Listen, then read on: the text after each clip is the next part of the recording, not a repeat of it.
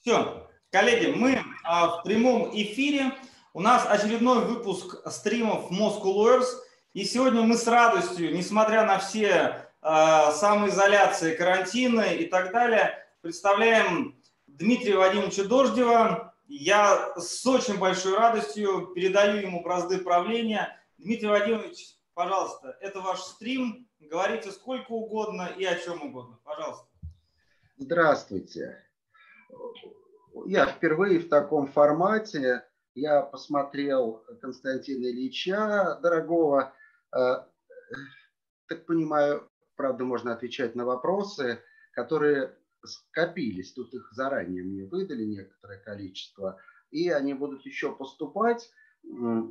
Вот я из того, что сейчас вижу, я начну потихоньку отвечать. Мне приятно так вот э, из того, что вот я уже получил, это все по теории права вопросы. Я-то думал, меня начнут про пленумы расспрашивать. Ну вот здесь группа вопросов про, э, про справедливость. А, а, поддерживаю ли я идею справедливости как правового принципа или согласен с теми, кто предлагает право от него очистить. Э, тот, кто предлагает право от него очистить, а, протестует против произвольного привнесения смыслов в существующий порядок. А, в этом смысле э, их можно поддержать. Да? А, но на самом деле это не что иное, как элемент того же поиска справедливости, ничем другим они здесь не занимаются. Ясно, что э, Э, профессии юриста именно в том, чтобы справедливость в конкретном деле найти. А, ищется она научным путем. Она не ищется из воздуха, э, э, по чутьем, по наитию. Вот этого не происходит. Вот, возможно, протест вызван именно вот такими сложностями. Да? Произвол и право противоположности. Соответственно, юрист на произвол вестись не должен. Дальше следом же такие вот вопросы. А, так как право, а, юз произошло от справедливости, юстиция, право неизменно, оно всегда стабильно, мы можем только приблизиться к нему, но что же тогда справедливость? То, что мы к праву можем только приблизиться, это учение э, софистов, да, досократиков, Э, это крайнее упрощение. Да? Угу.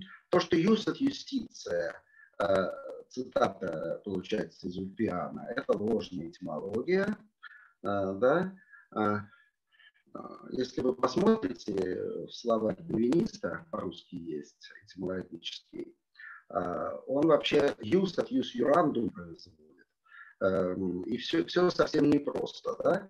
Ну, лишь просто видно, юз слово короче, чем юстиция. Наверное, все наоборот. Наверное, юстиция от юз. Но смысл вопроса понятен. Эм, да? Э, справедливость. Лишнее слово. Э, абсолютно верно. Словом справедливость сегодня указывают, э, как сегодня. Сегодня, к сожалению, затемнело это понимание я желаю еще отошлю в своей статье в, в, в журнале Московской патриархии за 2011 год. Ну, если набрать тоже справедливость, погуглить, он выскакивает, там статья лежит. Э, побудила меня коллега Э, в свое время ее написать. Э, я, я, я Иван, э, Елена Витальевна Сильвестрова, я так и за это признателен сегодня. Вот уж 10 лет пошло, там слова стоят на месте, там можно прочитать, что я по этому поводу думаю. В двух словах. Слово «справедливость» используется для того, чтобы указать на подлинное право, да? на неконвенциональное право, на неслучайное, не позитивное право на то право, которое везде и всегда право. А, э, вместо того, чтобы сегодня, вот прям в наши дни, да, говорить справедливость, говорят баланс интересов. Вот это слово вам сразу все скажет. А, когда э, современные юристы говорят баланс интересов, они просто подменяют этим выражением слова справедливость, а на самом деле выражают идею справедливости вот таким вот образом. А, еще раз, всем понятно, о чем идет речь. Речь идет о подлинном праве, о том праве, которое содержательно соответствует искомому, и может отличаться от буквы закона. Более того, не может не отличаться. А, в законе гипотеза общая, дело у нас конкретное. В этом конкретном деле надо найти норму, которая им управляет. Вот это называется право. И это называется справедливость. Это абсолютно одно и то же. Вообще нет никакого зазорчика между этими понятиями. Слово же справедливость используется для того, чтобы подчеркнуть, я не за позитивное право, потому как под правом все нормальные люди понимают позитивное право, да, а я именно за право неконвенциональное. Как вы ищете справедливость? А я выявляю баланс интересов, я его поддерживаю. Вот обычное рассуждение. На самом деле, на самом деле он говорит э, юрист наш, э, когда, когда так выражается, он говорит одно. Он говорит, я хочу выполнить свою профессиональную задачу. Э, сегодня говорят баланс интересов. Завтра это слово приестся, это выражение уже не будет таким самообъясняющим. Да? Придумать другое выражение, но, но обязательно будет в словаре у нас такой концепт, такой способ указать на подлинное право. Это, собственно, э, вот оно и есть. Э, можно призвать, да, не путать понятия, вернуть справедливости ее подлинный смысл. Подлинный смысл – это подлинное право. И ничего страшного в этом нет. И спокойно со стороны относиться к тому, как люди сегодня выражаются. Э, что еще? Пишут, Нравится ли мне концепция интегративного правопонимания, в чем ее принципиальное отличие от системного позитивизма? А, в том, что эта концепция признает, а мне она не нравится, то, что она признает недостаток позитивизма, его однобокость. А, можно подумать, что бывает какая-то еще бокость. Да? Если кажется, ну, чуть-чуть добавится, будет не совсем позитивизм. На самом деле будет тот же самый позитивизм и концепция интегративного правопонимания, конечно же, позитивистская, глухо позитивистская, и этим она мне нравиться не может. Да. А, вот здесь еще вопрос, который, кажется, а, позволит мне лучше высказаться. А, что такое основная норма Кельзина и как она соотносится с идеей конвенционального права в принципе? Вот здесь Э, про конвенциональное право прям в вопросе, что приятно. Соответственно, человек, э, который это задает, э, да, уже, уже, уже слышал ответы, да, но этого не поступило накануне. Значит, в курсе дела. Тогда непонятно, зачем спрашивать про основную норму.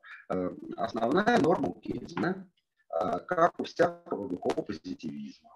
Это норма, которая не существует, но которая должна логически оправдать произвол.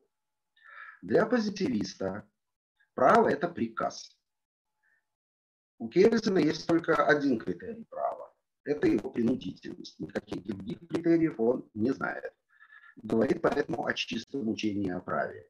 Я не привношу в право содержание, как делают адепты естественно-правовых учений.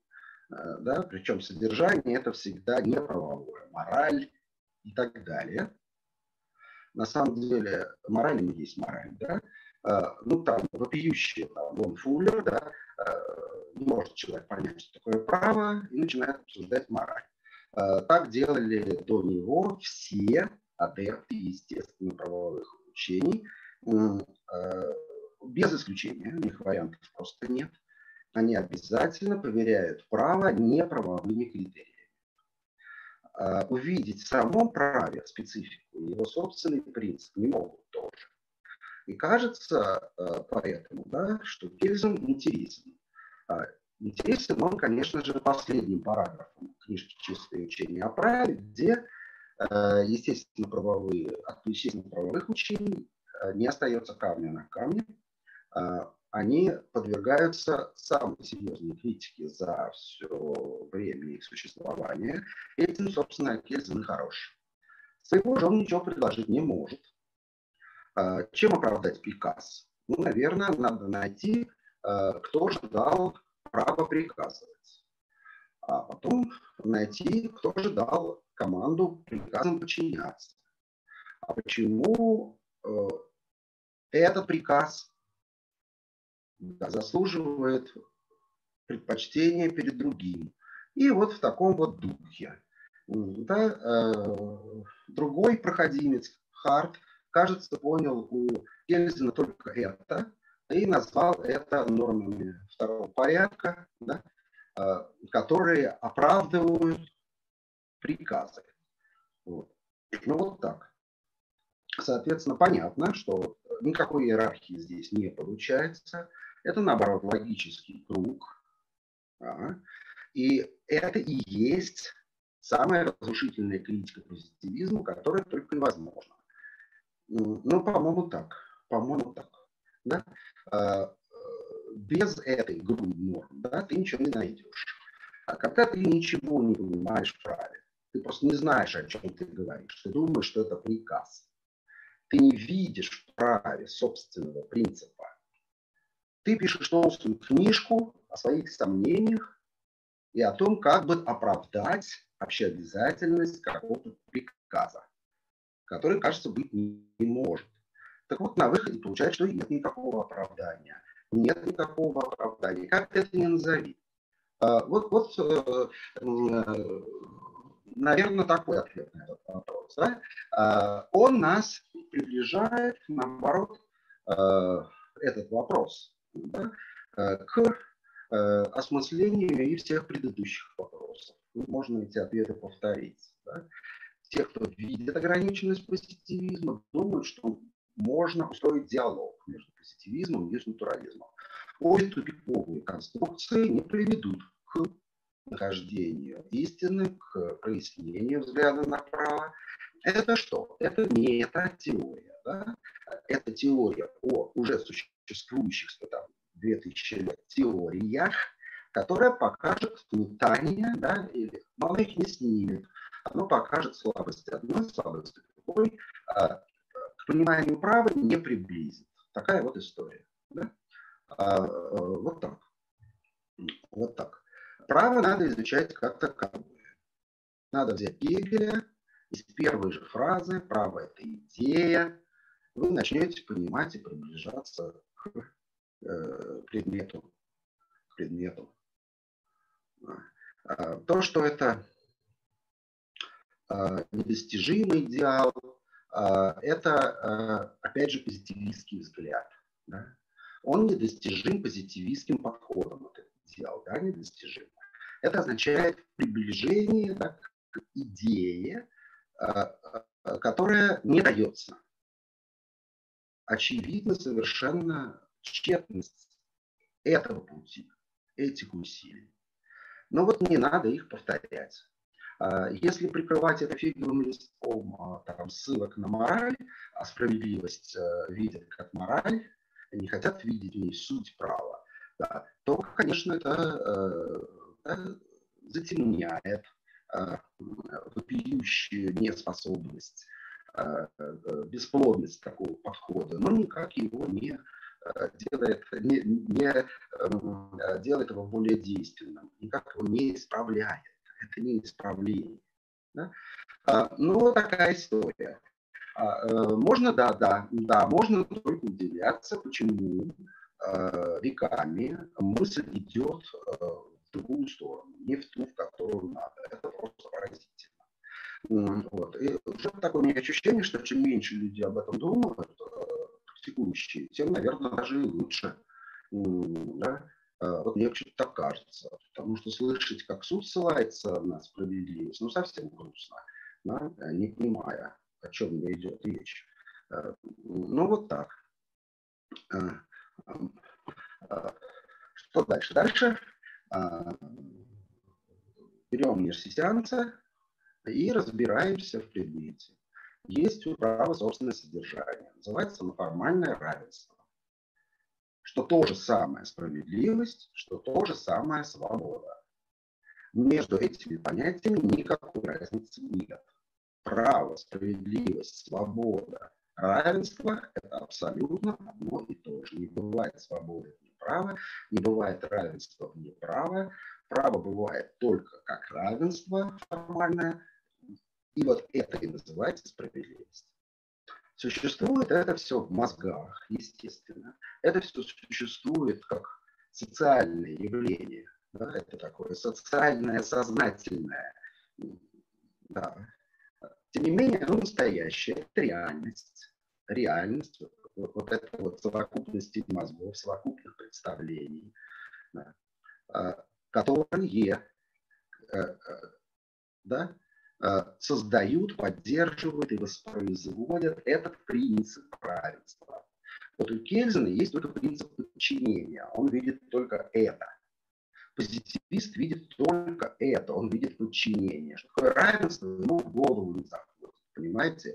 Его конструкция, его взгляд на общество и право не принимает эту идею. Он принципиально антиправовой. Э, сторонник э, э, юстнатурализма смотрит на право как на зло. Люди рождаются свободными, а право у них эту свободу отнимает, ограничивает, подчиняет. Угу. Хорошо бы его подкорректировать моралью. Вот. Он тоже не видит, что такое право. Он видит, видит в праве только насилие право его чего-то лишает. Вот истина в том, что люди свободными не рождаются. Люди становятся свободными в правовых отношениях. И больше нигде. Вот, ну вот такая история, довольно простая. Да? А, почему так мало людей хотят понять э, суть э, своей профессии, я удивляюсь. Я, я не знаю почему. Нам повезло. У нас вот э, есть светило, э, есть тексты, можно к ним обращаться и расти, да? снимать проблемы для себя. Ну, вот. Почему-то все теперь начали читать по-английски, э, где близко не лежало представление о правовом. Ну, вот так. Ладно, это грустно все. А, вот. А не грустно то, что задают такие вопросы. Это очень приятно всегда. Что говорят еще? Как вышло, что большинство правовых институтов, придуманных в Риме, общество долгое время отвергало, например, возмещение морального вреда, обиды э, в советское время и принуждение к исполнению обязательств в натуре. Ну, скажем, брать, что римляне изобрели э, исполнение обязательств в натуре можно – но я боюсь, что мы любим римское право не за это, а прямо за противоположное. В римском праве, в развитом римском праве э, норма – это денежное возмещение, это убытки. И они первыми научились их считать. Мы так не умеем, как они. И придумали слово «интерес». Разница между тем положением, в котором кредитор рассчитывал оказаться в результате полного и своевременного э, исполнения и тем положением, в котором находится сейчас в результате неисполнения ненадлежащего исполнения просрочки. Все это, да, это разница, прямой ущерб и упущенная выгода дает убытки. Все, все термины римские, от первого до последнего. Э, э, да, Гай вспоминает, что бывало до него, далеко задолго до него э, присуждение в натуре. Да, мы знаем, э, что с V века э, стало возможным снова присуждение в натуре, как и там заочные присуждения и так далее. Даже попал один текст в Дигест, и один всего лишь, очевидно, искаженный, привнесенный задним числом в третий век Но римское право – это как раз выраженное отрицание присуждения в натуре. Суд не должен принимать неисполнимых решений. Соответственно, э, присуждение в натуре это, это, это отказ от правосудия. Право такими вещами заниматься не должно. А, а, моральный вред, обида, ну, тоже крайне сомнительно, да, а, что, что, что это вот именно он, что это именно страдание душевное. Боюсь, там все было намного проще, и те, кто, а это, как бы сказать, очень широко разделяемое мнение, что деликты а, зарождаются в мести. Месть а, источник этого порядка, который смягчается именно под воздействием права, смягчается. Он формализуется, регулируется и тем самым принимает цивилизованные черты. Ну, вот, так, вот так, такая получается картина. А, боюсь, боюсь с, с самой постановкой вопроса не могу согласиться. Что тут еще говорят? Вы как-то сказали, что право ничего не регулирует, что оно создает отношения, как это коррелирует с теорией в базисе надстройки, ведь исторически сперва появился обмен, а потом только право начало его опосредовать. А, ну вот про то, как исторически что появилось, вам следует почитать э, Скловского. А, вот он последние годы только вот про это и пишет. Э, проток исторически сначала появился обмен. Э, могу вас отослать к своей работе 96 -го года э, оснований защиты владения, где написано о многом, не только о защите владения, ну и так далее. Сейчас я могу, судя по времени, на эту тему немножко распространяться. Сейчас мы про это поговорим. Значит, про базис и настройку. А, я не верю в базис. А, вот не верю в базис. Марксу было нужно найти неволевые социальные отношения. Он их придумал, сказал, это производственные отношения. Стоимостные отношения, которые Адам Смит открыл, шотландец великий. Кажется, что здесь все объективно, совершенно нет волевого. И вот это, наверное, и есть основание всего а, общества. Это и есть основание вс- всех а, других взаимодействий. А, а, дальше есть а, практическое следствие теории. Теория проверяется практикой. Эту практику я лично пережил, никому не советую повторить. Никому. А, это практика опроверга учения Маркса. Вот так. А вот право нужно как раз для того, вот мне здесь пишут, пересылают из YouTube вопрос, да, вот как раз для этого и нужно, чтобы в обществе был базис. Базис – это объективное, которое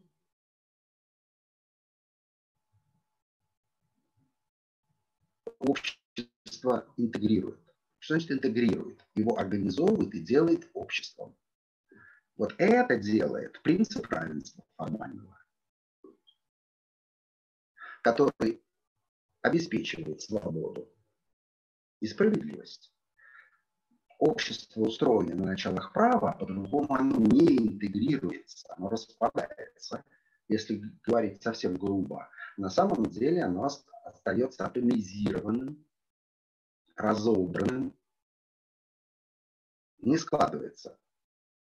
Вот для этого оно и нужно. Вот для этого. Вот. Э, дальше э, нужно, не нужно, это вопрос тоже хороший. Да? Я понимаю, да, что э, утилитаристское здесь что-то звучит, ясно, что хочется от этого отказаться, но пусть это будет просто фигура речи. Да? Чему оно служит? Вот оно этому служит, право оно делает так, что общество конструируется, складывается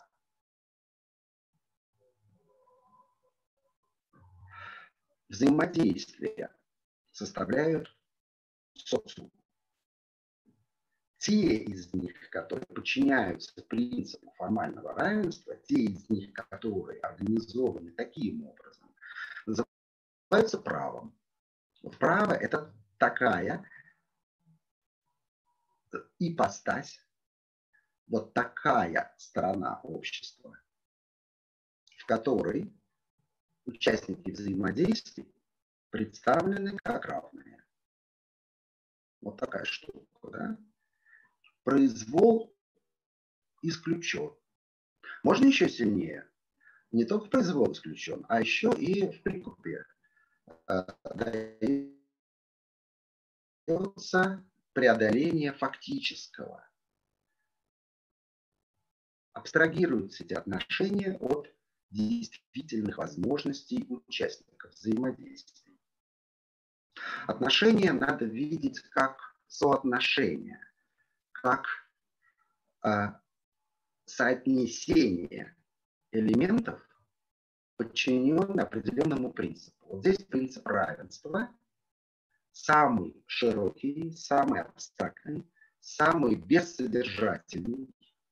Его содержание называется свобода. Понятно, поэтому ведущий. Потому что самое широкое основание здесь. И он оказывается первым и главным интегратором общества. Он его превращает в общество. Вот такая история. Да? Главное в социуме – это право.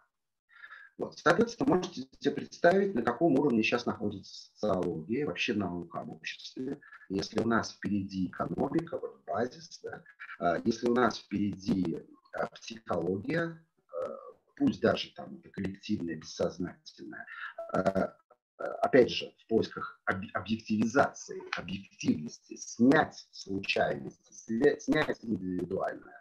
А вот как рой пчел себя ведет, а вот как, да, да, вот такое. Э, э, каждый раз приходится за такие перекосы, за, такое аспектирование платить утраты предмета. Мы на человека смотрим не так, как он того заслуживает, не как на центр Вселенной. Ну, вот такая, да, э, получается картинка. Вот, дальше, дальше, дальше э, приятные вопросы. Не эти приятные, простите, что я так говорю, более личные.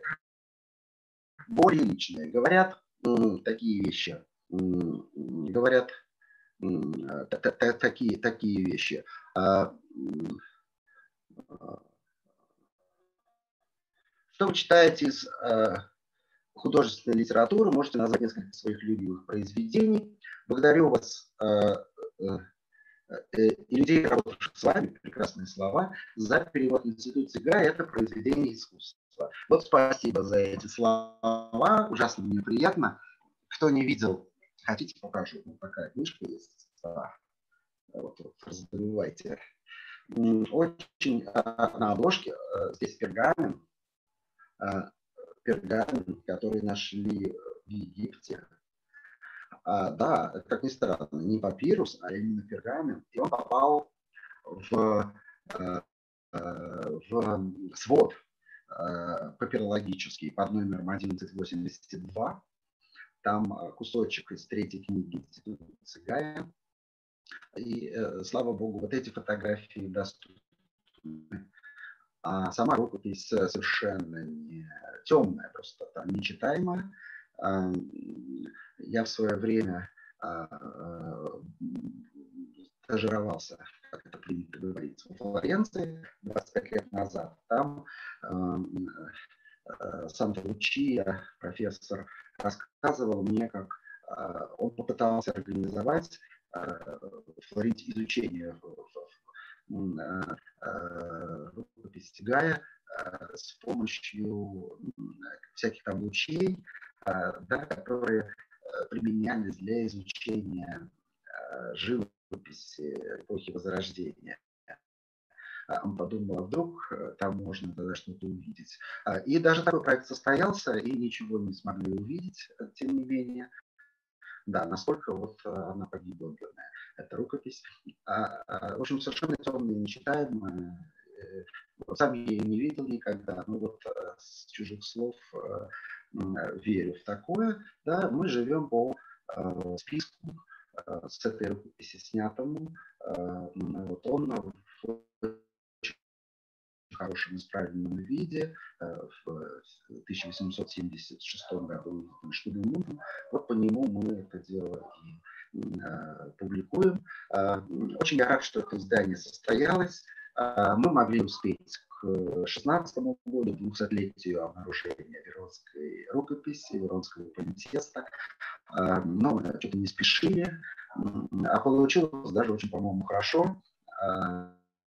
Вот сейчас, когда совсем не ждешь чего-то фундаментального, вдруг, вдруг так приятно вот это происходит. И то, что это делала группа, показывает, что есть стране люди, которые работают с латинскими текстами, да, это, это, это ужасно все э, греет. Да? При том, что вот на обложке нет ни одного института, который бы мог взять на себя ответственность э, за это издание. А, так получилось, что я к этому времени уже из Академии наук ушел, из Института права. А, э, а так начиналось все это как межакадемический семинар – а, Московский университет представлен двумя факультетами, затем и из высшей школы экономики сотрудник один, правда, но там аспиранты есть.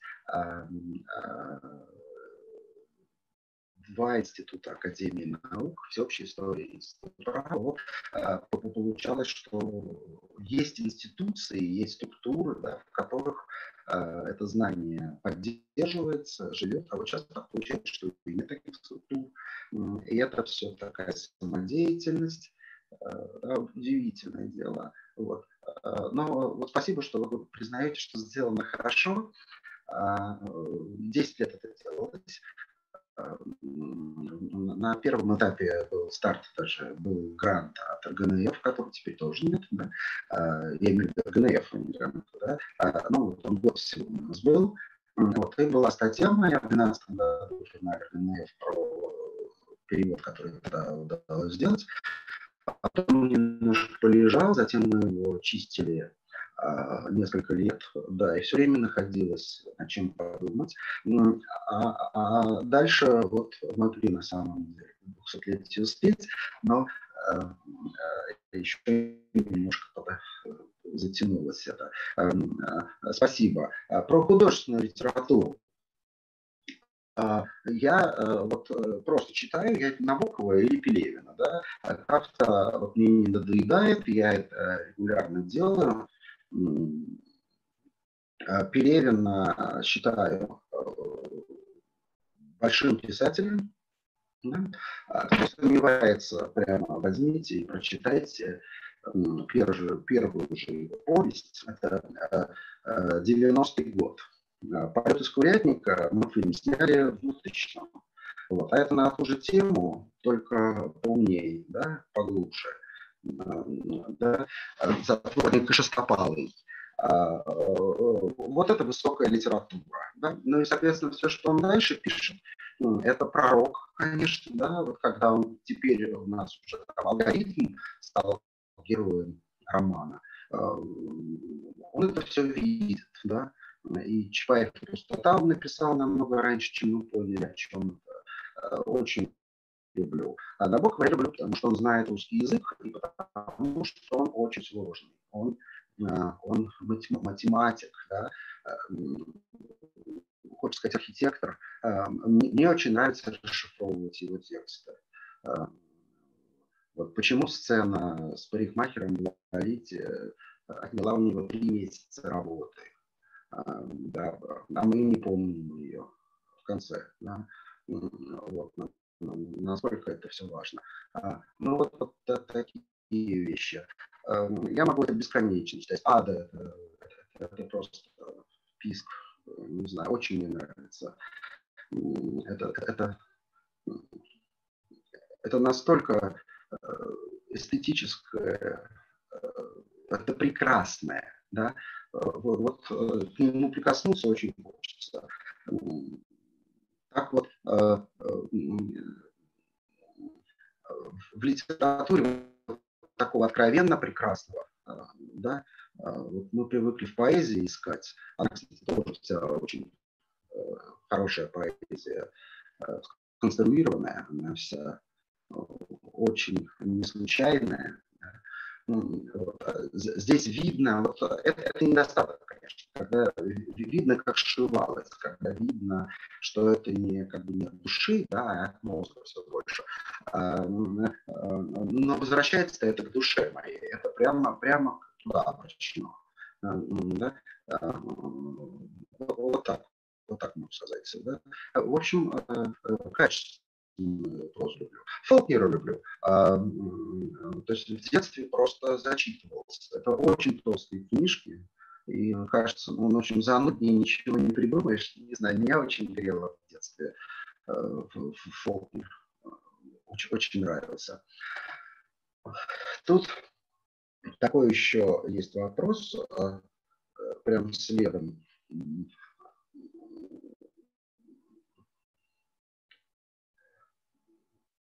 Что вы можете порекомендовать в области написания научных статей, какими они должны или не должны быть, на что опираться и так далее. А, я могу порекомендовать в области написания научных статей, не писать их, если вам нечего сказать. Да? А, должна быть новизна. А, новизна. Новизна. Ну вот и покажите ее. Покажите. Не понимают разные точки зрения. А вот я сейчас пойму, как я это сделаю. И даже если это ложная попытка, можно ваш, э, вашу мысль отследить, да, ход вашей мысли отследить, можно проверить, можно тестировать. Это есть развитие знания. Вот такие они должны быть. Ну, дальше, в общем, э, что? Если есть что сказать, то не надо говорить всего, что не связано с темой. Писать э, надо о том, о чем пишете. А, ну, вот еще один могу совет, э, совет дать. Вот. Никогда не пишите, не прочитав все, что можете. Очень может быть, что и не надо будет писать.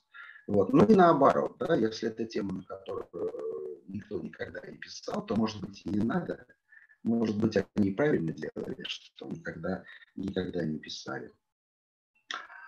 Вот дальше тут э, близко призабавно. А, какие вы бы могли дать советы начинающим ученым, которые целенаправленно исследуют римское право? А, это очень сильно, да? А,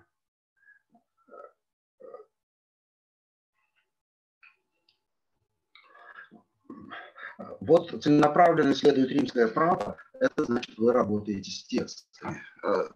Да? Надо брать лучшее издание текстов. То есть, если это дигест, то это должно быть кто-нибудь да, тот, которого делался вот, американский перевод, ну, английский, в общем-то, да, просто Уотсон, Ватсон, а, Алан Ватсон тогда в Америке был, нашел деньги тогда, да, э, а переводили англичане, там, э, десяток человек. Э, Томас еще был жив.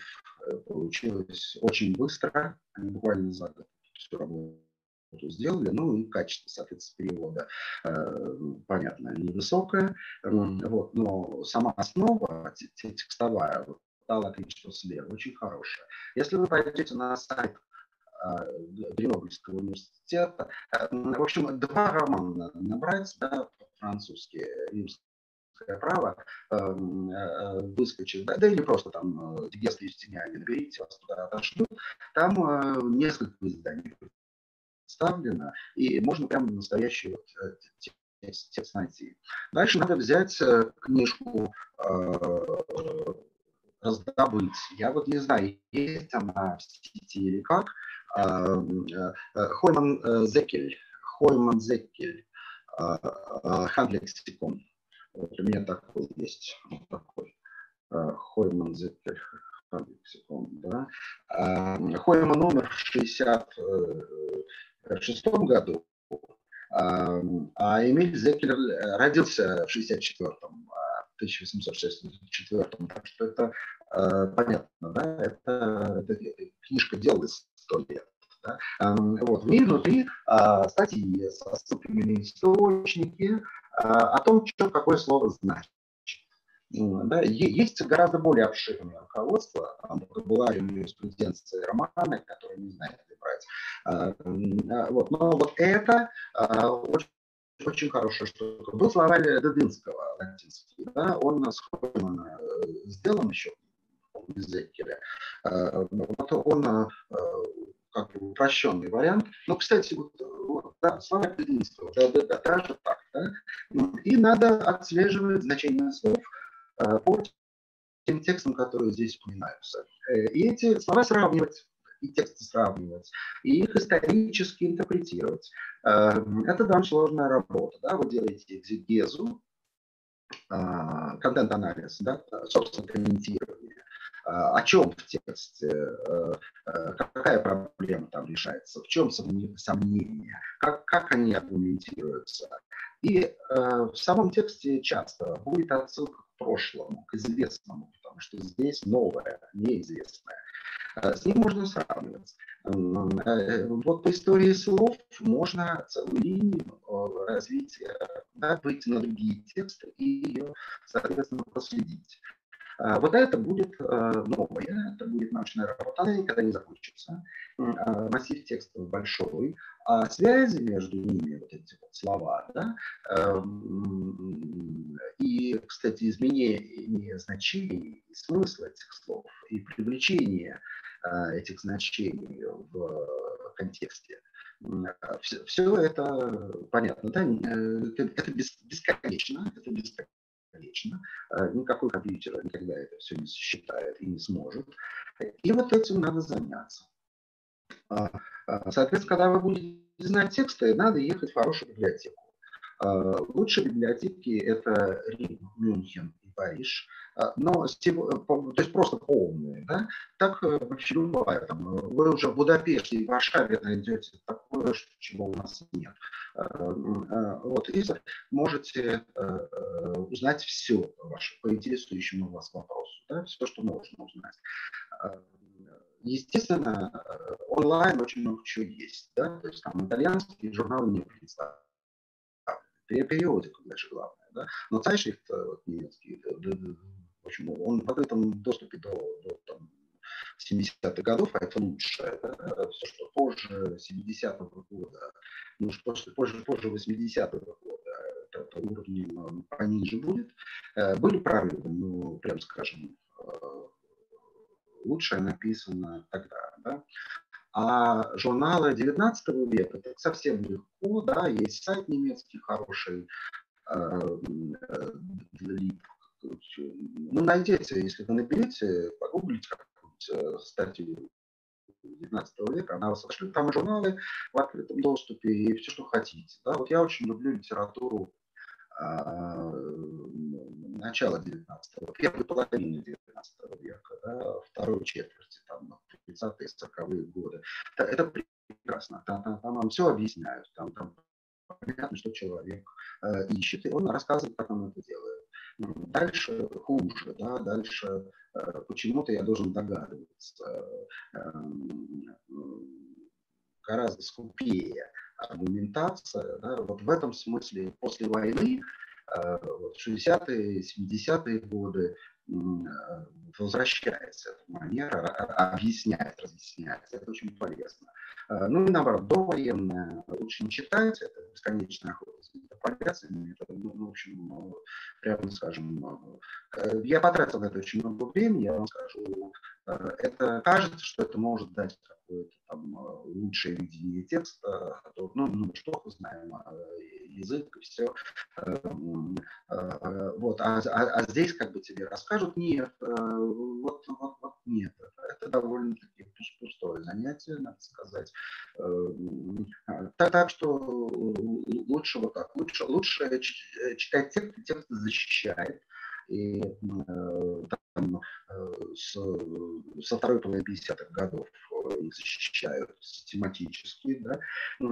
Возьмите Казера, там будет ну, авторская литература до 71 года, до, до 71 года на любую тему указана. А еще и каждый раз будет специальная подсказка, что текст э, в целом что он э, годится. Эм, вот. Но не говоря, что специальная литература как раз будет специально и обосновываться.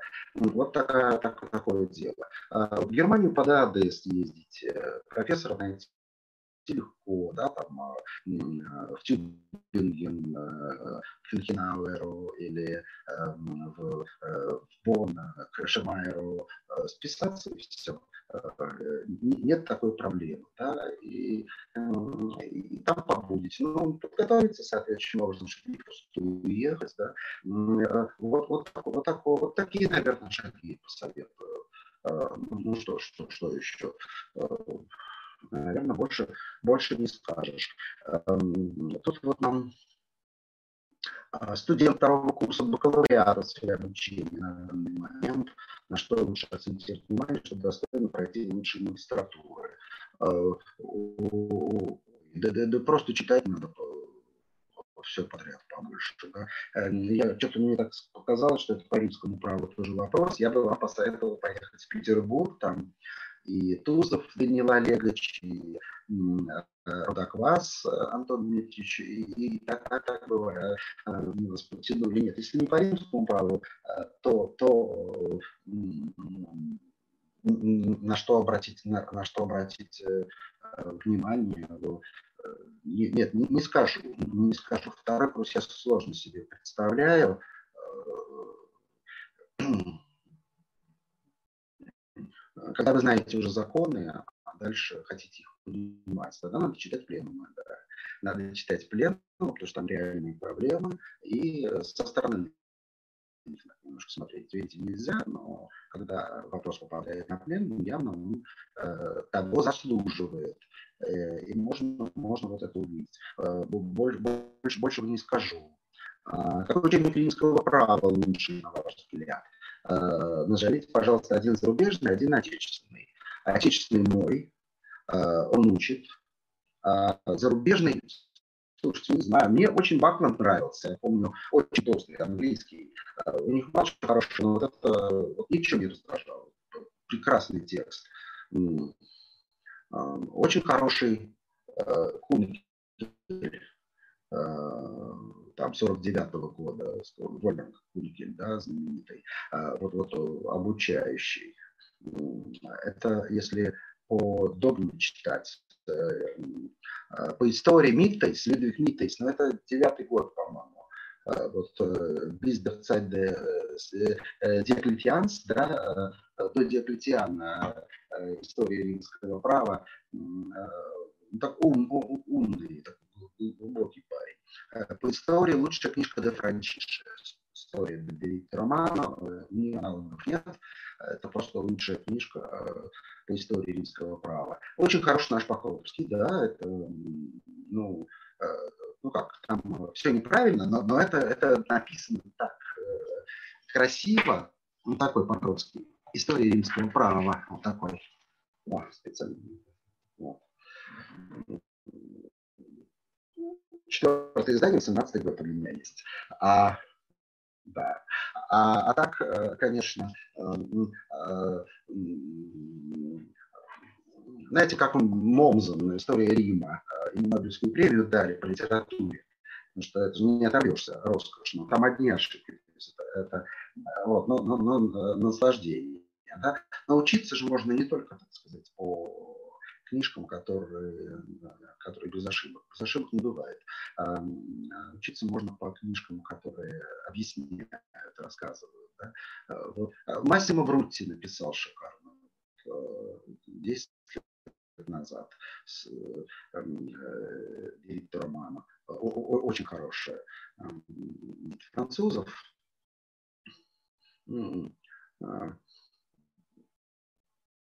нет, э, нет. Э, э, Жерар это практически учебник 48 года. Но, но вот сам Жерар, да, так, Годме уже, не знаю, уже не так.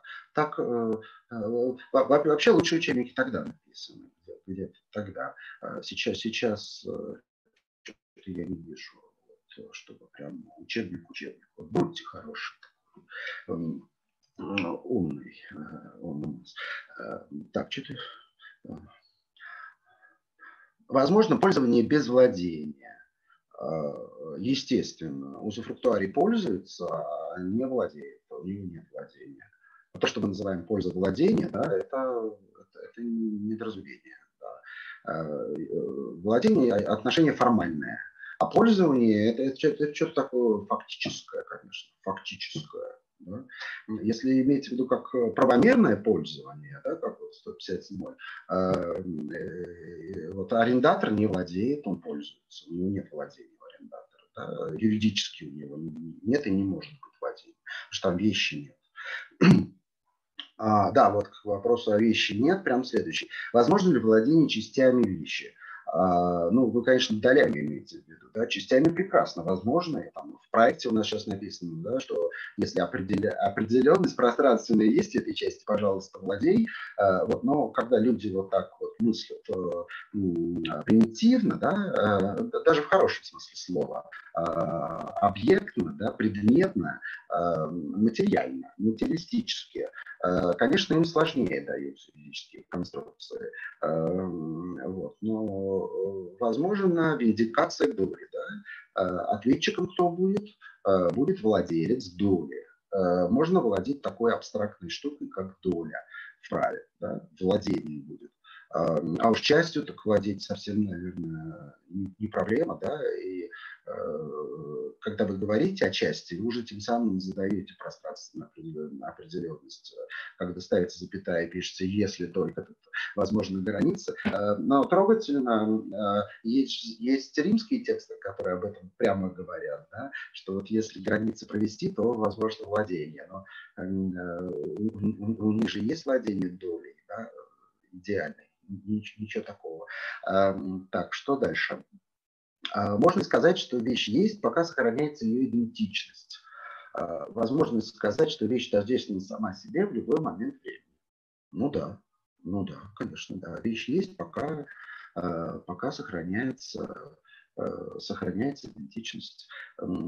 Входят э, ли материальные характеристики, да, нематериальные, о, а, просто написано раздел, нематериальные характеристики, например, правовой режим, состав идентичности вещи, конечно конечно, сервитуты, да, они ее идентифицируют тоже, да, определяют. Э, суа кауза, рескум суа кауза, вещь в ее правовом конкретном положении. Вот она, да, она конкретизируется, несомненно. Как понять, что одна вещь стала другой? То есть качество вещи были изменены столь существенно, что прежняя вещь погибла, например, в автомобиле поменяли двигатель, Запорожец двигатель от Феррари ничего с ним не случилось. Он остался запорожцем с на Феррари. Это, в этом его прелесть. Ну, конечно, ну, ну что, что, не, надо, а, нет, нет, э, э, конечно, вот идентичность тоже надо понимать формально. И ясно, что э, можно все изменить, да, да, снести, перестроить, а, адрес останется. Нет, нет, нет, чем формальнее, тем лучше. Тут вот еще из YouTube пришел вопрос. Скажите, пожалуйста, что происходит с вечными правами при присоединении одной вещи к другой? И если возможно, могли бы, пожалуйста, писать литературу, в которой обсуждается этот вопрос. Невозможно. А, а вот в учебниках не нашел. Что странно. А, а, а что происходит при снении одной вещи к другой? Вот туда все написано, очень хорошо. Да? А, приварили мы э, руку к статуе да, э, стала статуя с рукой. Э, ну, ну, и хорошо ей, она статуя, она статуя и есть. Э, вот. Дальше, ну что, на эту руку был узуфрукт, куда он денется, ну, вещь погибла, руки больше нет, и статуя с рукой. Соответственно, все. На статую был узуфрукт, он никуда не денется, пока статуя статуя. Поэтому ничего не происходит как раз. Пока вещь есть, все сохраняется, это нормально. Да. Э, а как, а как иначе? И вот э, продолжая из того, что получил э, заранее, еще один такой длинный вопрос. Может ли изменение правового режима вещи, например, поменяли вид разрешенного использования земельного участка, во, вот здорово, да, с на зеленую зону. Означает гибель вещи, то есть участок зеленой зоны, это уже другая вещь, участок погиб. Нет, нет. Его потому и переквалифицировали, что сохраняли тем самым его идентичность. Конечно, это тот же самый участок, но теперь в другом режиме. Но теперь в другом режиме. Ну, ну, ну, ну да, ну вот так. Э, или вот это вот, э, это как бы уточнение того первого вопроса, да, режим э, входит ли в идентичность вещи. Эм, но опять же, как его понимать, да, если вот зонирование идет, там участок, все знают, что это он, это же он, да, он соответствующим образом в кадастре у него номер есть. И тут э, принимается решение, что вот, вот теперь это будет зеленая зона, так это про этот участок принимается, про конкретный участок куда он денется? Не, не денется он это никуда. Вот. И если там вдруг совсем не обратоспособное что-то такое, да, вот э, сервитуты, по идее, должны пропадать, но они не пропадают, да, они при конфискации не пропадают никуда. Э, в, этом смысле, э, ну,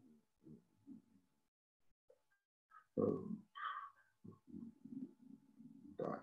Если наоборот, вы занимаетесь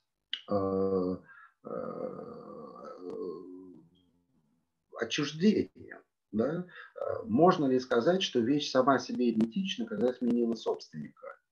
И вот здесь а, ее а, правовые характеристики, они ее идентифицируют, да, идентифицируют, и поэтому все как раз сохраняется. Да?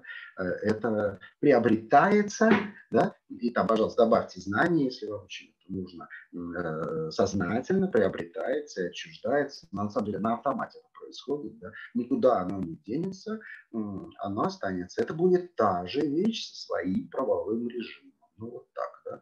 А, но, видно, это разные режимы здесь имелись в виду. В том и в другом случае, но, но, но вот такое.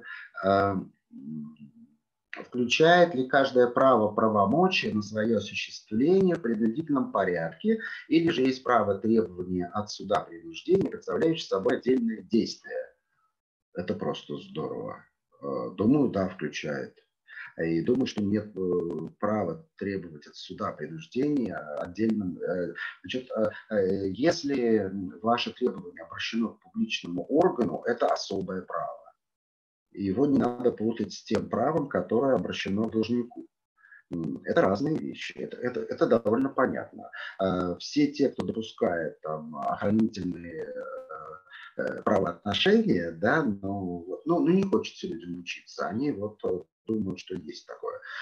А, они все равно будут различать э, право требовать судебной защиты, да, как такой вот может быть, публичный аспект, все права публичные в этом смысле, они, они будут его вот, вот такое делать. Тут, кстати, как хорошо, что вот это пришло. Тут есть еще вопрос э, из того, что я раньше получал, на близкую тему. Сейчас я найду. А, выше было.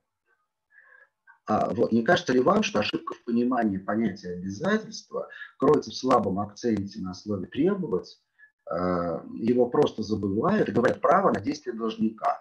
А должно быть право, да, э, я, я говорил за того, кто спрашивает, право требовать от должника совершения определенных действий. Если бы вот это слово тут звучало, да, э, вот этот вопрос мне напомнил, хорошо, что я не забыл, да, значит, а я еще, еще все их отслежу, чтобы ничего не пропустить.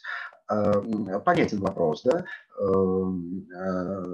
говорить право на действие не, не очень нужно это же право на то, чего нет. А если говорить право требовать действий, то и получишь. Ну, э, так и написано в 37 статье, так написано у немцев в их статье, да, э, да, кредитор может требовать э, в силу обязательств и так далее. Значит, прелесть в том, что на самом деле нет у кредитора права требовать действий. И совершения действий нет у него этого. Есть обязанность у должника совершить эти действия. И почувствуйте эту разницу, пожалуйста. Это, это страшно важно у кредит, права кредитора требовать, это тоже э, оксюмарон это, это, это на самом деле описание, это попытка выразить там, то, то, то, то, что в действительности составляет суть обязательства. А суть обязательства – это обязанность должника совершить действие. Это право кредитора требовать этих действий не существует.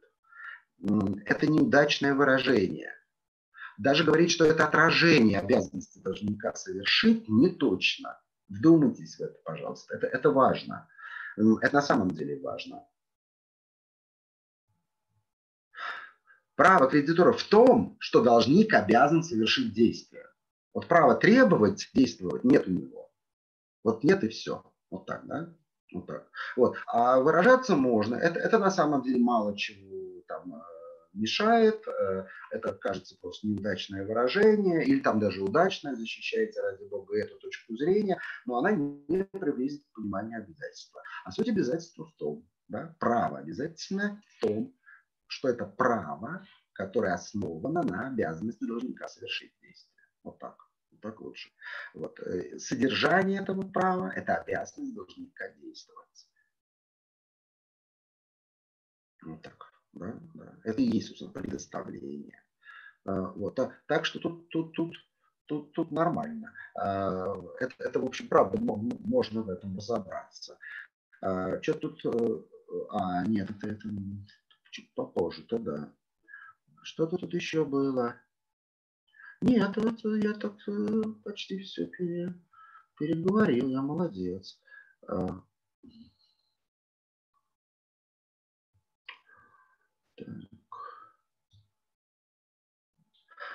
А, возможно ли не абстрактная, каузальная, распорядительная сделка Э, есть мнение, что она нужна только для отрыва от обязательной сделки. Не понял. Возможно ли не абстрактная, а в скобочках стоит каузальная, распорядительная, только каузальная невозможно. Без каузы никакого распоряжения не будет. И у немцев кауза есть, они просто говорят так. Да, не бывает абстрактной распорядительной сделки, это невозможно.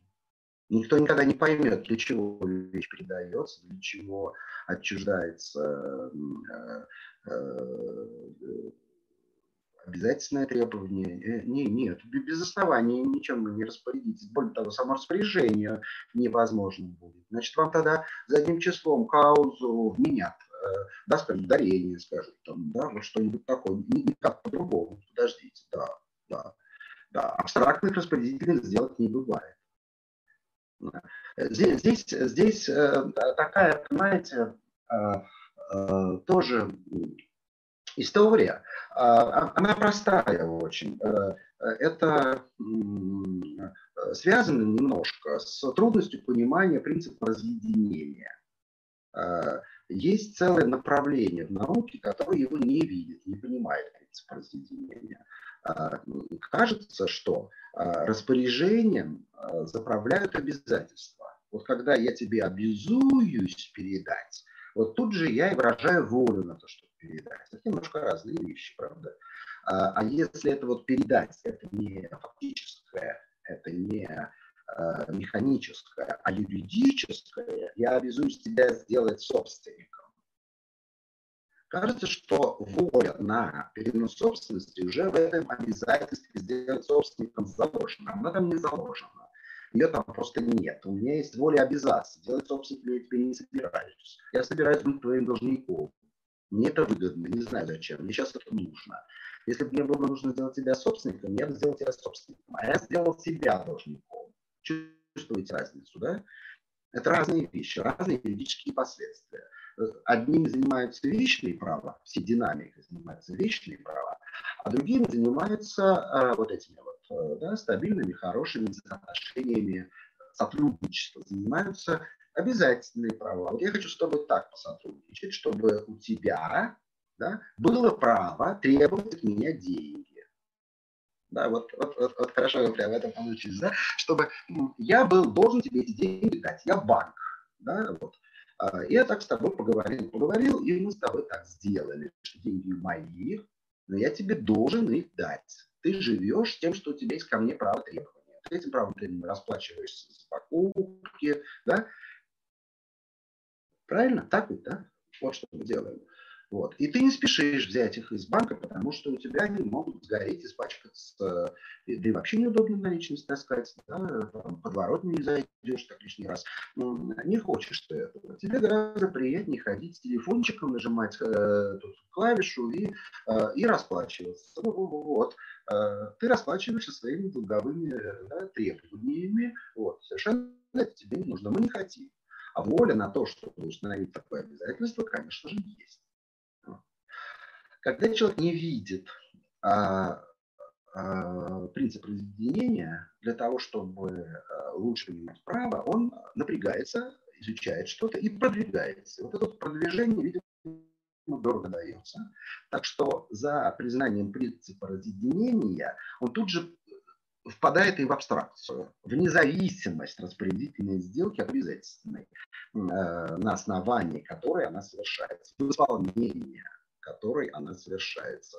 А, вот очень хочется абстракцию. Абстракция невозможна. Просто невозможно. Можно придумать специальные правила, которые защитят действительность распорядительной сделки от недействительной, от пороков обязательственной, да? Вот их очень трудно придумать. Да? А, немцы пытаются их придумать, у них плохо получается. Вот если есть э, введение заблуждения, без вариантов. Да? Если есть э, насилие, там вот они пытаются что-то там э, на, на уровне просто зауми какой-то потащить действительно, да, а, а в общем и целом получается идентичность пороков. Э, пороки сделки обязательных, хочешь не хочешь, перейдут на сделку исполни, исполняющую, распорядительную, как, как вам нравится. Да? Мне больше нравится вечно правовая, да, но это может быть сессия. Да? А, так что здесь, здесь, понятно. А, а, вот fair identitet такой. Да? То есть, э, если вы немца поймаете, он вам скажет, да что это у нас только вот применительно к умыслу, а, к обману. Да? Ну, а, а, а так это далеко не всегда, это практически всегда. Э, соответственно, хочешь, не хочешь.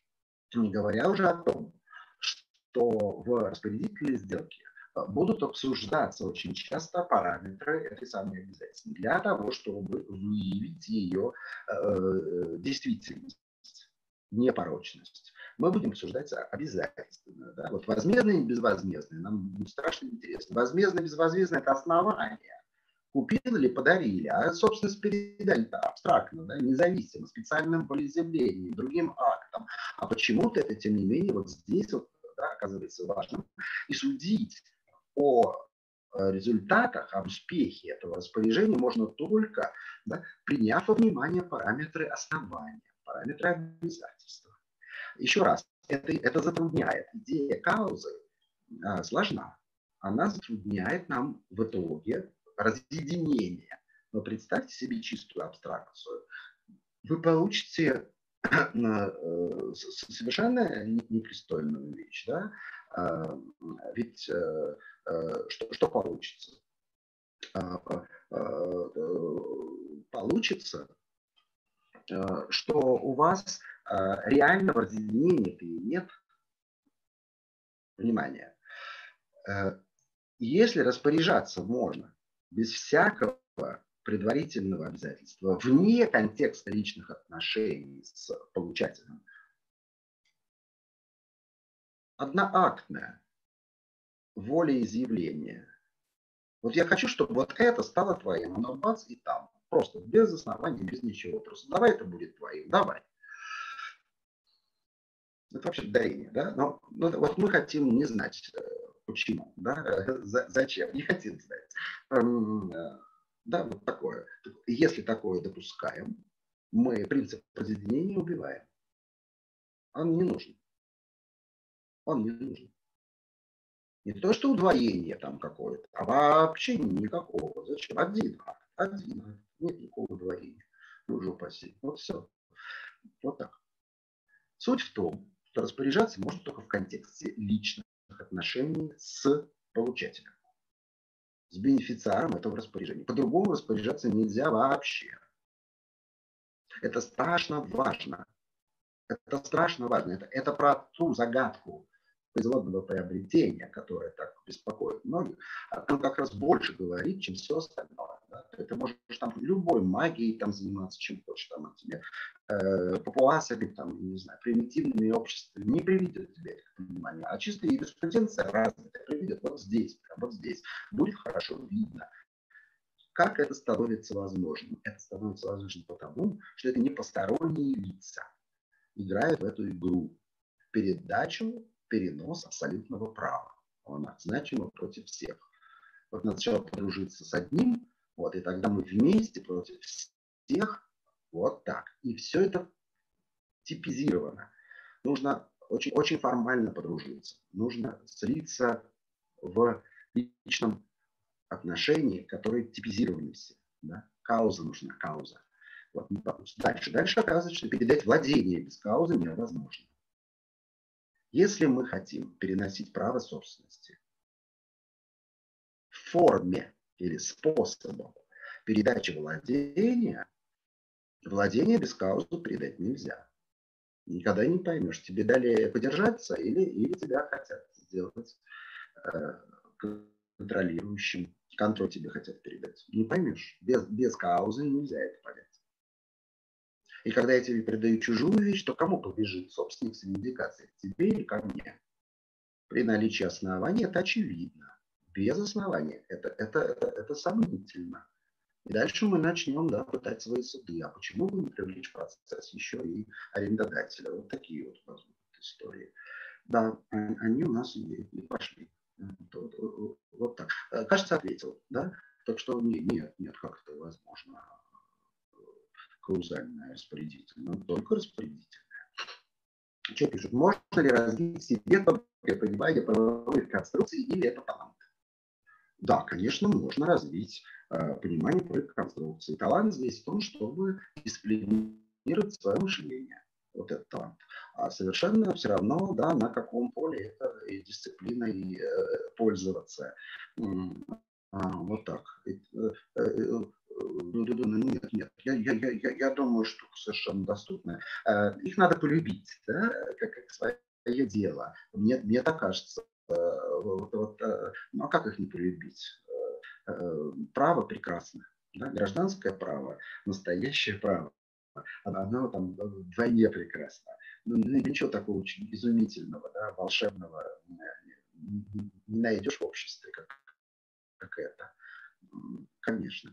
Так, что дальше пишут? А, скажите, либертарная юридическая теория о правопонимании все еще является самой передовой? Повторите, пожалуйста, какие английские учебники по римскому праву вы рекомендуете? Не было слышно. Бакланд, он один. А, собственно, есть э, у Томаса учебник, ужасно скучный. Э, эм, э, какие-то еще были. В Америке тут жуть издают. Значит, там, в 19 веке. Не, не вздумайте брать. Бакланд, Бакланд. W. А, да. А, у меня нет. Батланд. Э, э, там много изданий. Он очень толстый. Самый толстый. Э, хороший. А либертарно юридическая, не знаю, либертарная юридическая, да, она самая передовая. Почему? Потому что она нацелена на познание права. Право – это норма. Надо понять, что это такое. Равенство дает норма. И наоборот. Невозможно равенство без нормы. Это очень точное раскрытие сущности изучаемого предмета. А другие теории э, занимаются чем-то другим. Они не право изучают понимаете? Они изучают э, э, принудительность в праве. И получают, а потом забывают про право и вообще только принудительность изучают. Другие изучают добро в праве. Забывают про право, только добро изучают. В праве есть добро, в праве есть принудительность. Но право – это равенство. Вот так, да. Либертарная теория университета – самая передовая теория. Другой нету. Нет другой. А, а, э, интересно ваше мнение поскольку, по поводу выставки Дали, имел честь видеть вас на ней. Это удивительно. Я уже не могу из дома выйти э, в магазин э, э, до, до карантина. Да? А, регулярно встречаю или своих или выпускников, или еще что-то. Мне ужасно нравится. Эм, супруги мои не очень. А, это так здорово. А, я, я, я, я как-то подружился, я даже не знаю, как это назвать, с Феликсом Губбе. Эм, это один из учеников Казера, который не получил кафедры в Голландии, и он в Швейцарии обосновался. А он писал про, э, про залог чужой вещи. Э, мне было ужасно это интересно все. И про монетарную собственность он понимал, мне казалось, много. Я с ним разговорился, он говорит, приезжай ко мне. А у него шесть дочерей. И э, э, он дом под это построил, когда еще это было профессору доступно. Сейчас это невозможно. Э, весь второй этаж пустует. Там, через месяц поляк какой-то приехал на своей машине, тоже там поселился, смотрел на меня косо. Мы яблоки с его женой собирали. Ну, чинилая такая старушка. Он умер, к сожалению, недавно. Да. Его ученик Пешана, Паскале вот, по, по, по, по, по зачету. По зачету. Вот он тогда еще был совсем ассистентом, а вот в итоге унаследовал его кафедру. И а, а, мы собирали яблоки, а, прямо с дерева надо было специальным прибором собирать, чтобы на сидоры сдавать. Э, поклеванные самые очень ценились, потому что они с Вот это я все очень хорошо помню. И город 40 тысяч человек, а он там преподавал 30 лет соответственно, он идет, и с ним здороваются все на каждом шагу. Вот, в Москве не 40 тысяч человек, но мне так приятно, это когда происходит, ну, Э, там, э, в Третьяковке регулярно мне нравится. Да, человек говорят, э, ой, и через и тут же, да, что вы думаете о позициях высших судов, куда их отнести, это источники права. Ой, вы знаете, вот лет пять назад в Институте права даже одна девушка писала про кандидатскую пропозиции судов, как к ним относиться. Вот. Ну, ну, ну, понятно, да, это суд, э, даже самый-самый, да, не может претендовать на то, что его позиция будет применяться по аналогии да, к сходным делам, только к таким делам. А, а, ясно, да? Это казуистика. Казуистика как источник права. Ну, слушайте, Дигеста – это казуистика. Вот в чистом виде. Вот. А дальше, конечно, что? Вот за этими казусами стоят правила их можно увидеть. Более того, э, э, действие абстрактной нормы только здесь развивается в казусах, специальных случаях. Все случаи специальные. Все случаи специальные. Раскрыв... Э, это тесты. Тесты на норму. Мы видим ее объем.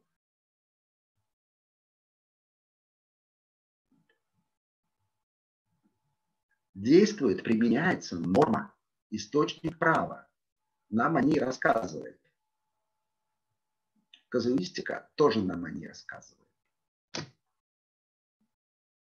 Уточняет ее содержание. А, арендатор арендовал участок, но не защищает его от нарушений, не связанных с решением владения. Не защищает, не мерзавец. Может ли собственник предъявить неготовный иск в этой ситуации? Назовите, все в строку идет. Назовите, пожалуйста, ваших учеников, которые, на ваш взгляд, достигли наибольших успехов в юриспруденции и преподавании. Андрей Михайлович Шилин достиг э, выдающихся успехов э, в науке и преподавании. Э, несомненно. Так, арендатор арендовал участок, но не защищает его от нарушений, не связанных с лишением его владения. Может ли собственник предъявить к нарушителю? Конечно. Конечно, может. У него есть этот иск. У него есть иск.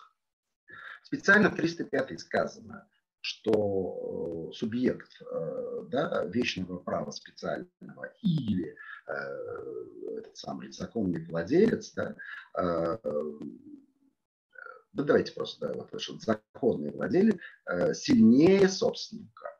Этого не надо было бы говорить, если бы собственника иски утрачивались. Собственник сохранил все свои иски, конечно. Более того, по логике, по всей, а, да, это э, э, его работа для арендатора. А, но закон сказал, нет, арендатор э, ближе и так далее, а, наделил его этими исками, и всю эту работу возложил на него. Вот. Но это, это если он плохо работает, да. Вот. И я, понимаете, у собственника против арендатора ничего нету, кроме да, договорного иска, да, в том числе, да, когда он пользуется вещью, помните, лежащим образом и так далее. Это же здесь. А, его присутствие да, здесь приводит к тому, что, ну, скажем, недвижимость, да, неготовная, ближе к этому, да, что вещь портится, вот. И он может начать его, так сказать, э, доставать и говорить, что, что ты такое вытворяешь, да, что она портится. Вот. Он говорит, а я не виноват. Ну, как не виноват, если у тебя есть средства защиты, а ты ими не пользуешься. Вот. Э, ну, несомненно, если, если хочется вот избежать всех этих вот многоходовых, да, почему самому пойти показать? Нет, а у него все есть, это его вещь, там есть его интерес, и суд не может отказать в защите никоим образом. А, а, что еще пишется? Почему вы все-таки относите анимус к плану держания вашей докторской диссертации? Там доказательства все приведены. Да?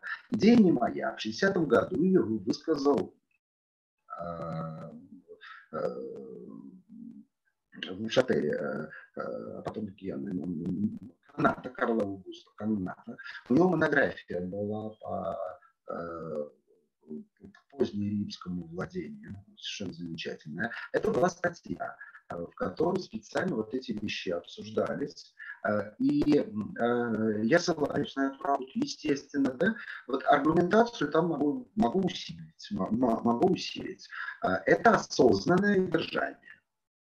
Анимус и факт держания многими юристами ставятся в один план, да, прокуряциями особенно. Для чего?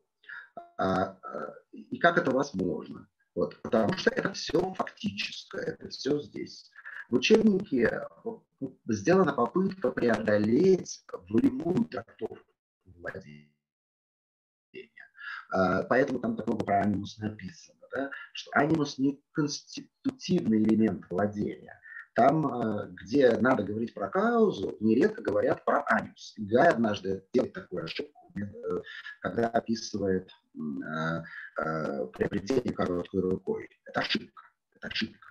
Он должен говорить про каузу. Изменилось основание самовольное изменение основания, да, вот через анимус, да, это, это нельзя, это нельзя. Во-первых, это ничего не даст, а во-вторых, это на самом деле посвидетельство э, на, на, на чужое право, да, э, на владение будет. Вот нехорошо.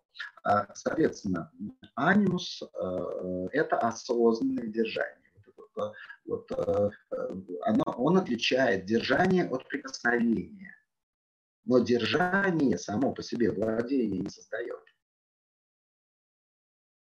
Чтобы вступить во владение, нужно создать держание. Оно без осознания невозможно. И без воли невозможно. Воля здесь должна быть. Это анимус вступление во владение и утрата владения. Там тоже нужен анимус. Без анимуса просто из дома вышел, да, развитой трактовки не даст это ничего. Вышел с тем, чтобы не вернуться, вот тогда да. Причем независимо от того, знают люди вокруг об этом или не знают. Никому ничего объявлять не надо, надо в душе расстаться, да, волю изменить. Вот, вот это можно. А, вот это можно. А, значит, приобретение и а, утрата требуют актуализирует э, э, волевое во владении. Да. Но надо сказать, что чтобы получить на хранение, да, хранитель не владеет, тоже нужен анимус, чтобы ее просто взять и на склад положить. Без анимуса это сделать нельзя. Вот, анимус э, э, квалифицирует держание, а не владение. Вот очень просто. И сказать, что владение без анимуса невозможно, это правильно. Потому что держание без анимус невозможно, а владение без держания невозможно. Понятно, да? Э, вот. Э, но здесь мы об этом говорим, когда хотим увидеть да, корпус во владении. Так вот, анимус к плану корпуса относится. Да? Это, это все фактическое на самом деле. Юридическое – это контекст нормативный, в котором это все происходит. И откуда э, позиция владельца получает свою квалификацию. Вот так. Вот. Анимус – продукт, если очень хочется. Вот. Еринг об этом хорошо писал про анимус, который не может быть, да, причем дважды, да. А Близицвилли это просто только про это, специально, чтобы убить э, статью, э, да, э, 854, да, э, чтобы изгнать это. Вот. Это, это, это перебор, а, но это на самом деле близко к истине. Это, это на самом деле в, в, в таком хорошем направлении. Вот почему могу объяснить. А, так. А, разве анимус... А, ну да. А, чем режим отличается от статуса вещи? О, а не знаю, что такое статус вещи. По-моему, одно и то же. Что можно, наверное, сказать, я не раз не встречался с вещи, можно придумать, да, там, э, э, к обороту, это, наверное, статус, да, наверное. Режим – это э, норма, да, это, это в отношениях, да, наверное, так. А что стоит почитать про спецификацию? Знать не знаю. Не знаю, что читать про спецификацию. Ее же нет, ее же не существует. Нет такого института. Вот. Э, не знаю, что читать. А, вы часто упоминаете Канта в своих лекциях, не до конца понятно ваше отношение к его философии, что нравится, а что нет. А, философия Канта мне нравится, а его правопонимание мне не нравится. А, Кант писал про метафизику нравственности. Вообще, прямо скажем, да, он недалеко ушел. От других, естественно, правовых э, учителей, он изучает не право. Что такое право, он не понимает.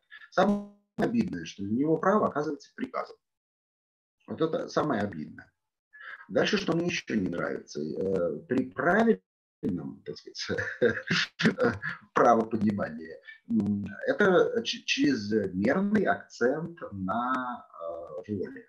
А, значит, воля для него это воля независимая, это воля доправовая, правом не интегрированная, не опосредованная и вообще не продукт права. Воля – это продукт права. А у Канта это воля доправовая. И э, мы в итоге изучаем не право, да, а изучаем оковы, э, наложенные э, э кем, э, тоже вопрос, да, Э, на свободного индивида. Ну, ну, ну, ну, ну, ну серьезно. Вот.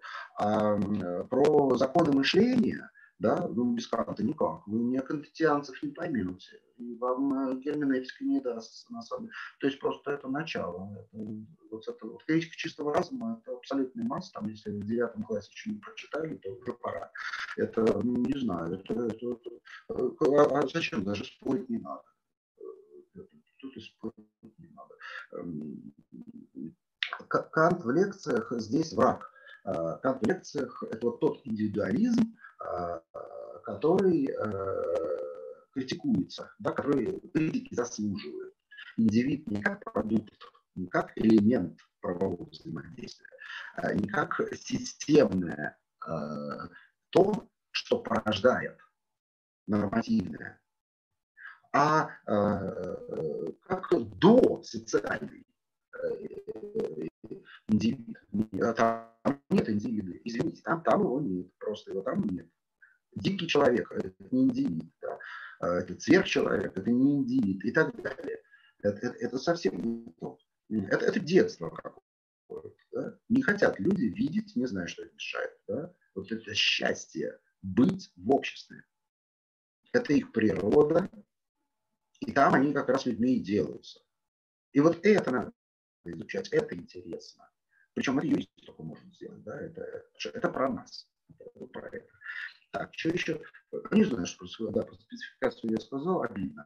А, расскажите, в чем, на ваш взгляд, магистратура в Шаменке преимущественнее ШЧП или наоборот? А вы знаете, э, я так не сказал. Там 20 лет назад я так не сказал. Да? Типа ковры лежат, списание не, не строено. Сейчас мне что-то очень нравится. Да? Это очень эффективная на самом деле учебная часть, очень эффективная. До того, как Андрей Михайлович да? очень эффективно. Это там не думаю, что это вообще независимо от. Просто ну, вот сложилось так, или место уже намоленное, но это как-то э, предельно рационально и все понятно. Да. А что там плохо? Плохо там то, что очень много, э, очень много предметов. То есть э, невозможно на самом деле натянуть это на наш стандарт. Это просто немыслимо. Это, это быть не может. Вот. Это плохо. А, а вот все остальное хорошо, просто все остальное хорошо. А, все хорошо, мне, мне, мне все нравится. Мне нравится, что там занятия днем. Да? Это для серьезных людей. Это, это значит, ваш работодатель знает, что вы там, что он богатеет на вашем образовании это, это совершенно замечательно. То есть, а, а, а другие туда и не ходят, я так понимаю. Да? А, если там кто случайно забыл, то долго не задержится. То есть на самом деле здорово. А, а, вот дальше, конечно, невероятная лояльность. Уровень лояльности просто запредельный. У нас а, какая-то он абстрактный, да, любит идею самого. Шаринку любит как такового. Да? Вот, вот, вот. Вот у нас там, ну, не знаю, семья. В РЧП нет семьи. Там, там скорее служение. И я просто где-то говорю, я просто где-то ну, э, еще у нас вот эта письменная отчетность, это, конечно, фантастика. То есть э, она, она дважды греет человека, да, тем, что э, с тобой разговаривают, э, а еще и э, читают специалистов вместе одни. Да. То есть э, стиль другой совершенно. Да? Но они по происхождению разные. Да? Жаненко только 10 лет назад российской магистратурой стала. Да, она все-таки британская была сильно. Да? А, то есть вот э, ЛЛМ, этот э, подлинный, и это остается. То есть мы даже скоро утратим это дело, э, да, да, в ближайшие годы мы потеряем, э, э, мы плохие, просто времена меняются. Так вот, все равно этот внешний контроль и то, что он британский контроль, отвратительный, кстати, да, этот внешний контроль задает такую академическую свободу внутри, то есть, э, а это не я решаю, это правило. Это, это, это, это просто замечательно. И это и на уровне преподавателя тоже, тоже, сказывается. Это, это, это э, для шайники это просто чудо. То есть я, я вообще могу не спорить с лектором ни о чем, да, потому что это не я придумал. Вот, и, и это здорово. Э, вот так. И наоборот, да, вот, вот российская магистратура, вообще явно магистратура в стране еще не было, да, с, с такими корнями, да, или чего она сделана. Вот. Но в этом смысле ну, можно и не сравнивать. Да, конечно, ШЧП это центр мира, тут даже, да, тут цивилисты, просто без разговоров, тут, тут, тут все понятно. Да? А здесь вот такая попытка э, вот она такая попытка уже тоже чуть не 25 лет этой попытки. Э, вот, ну, эффективно. Зовите, пожалуйста, трех лучших российских ученых по гражданскому праву и ныне живущих. Из текста уже не знаю. А, слушайте, э, э, это нечестный вопрос, да, это нечестный вопрос. Я считаю Константина Ильича Островского крупнейшим ученым крупнейшим ученым. А, вот. Что касается, вот, э, я, я считаю э, э, Евгения Алексеевича Туханова крупнейшим ученым. Да, ученым.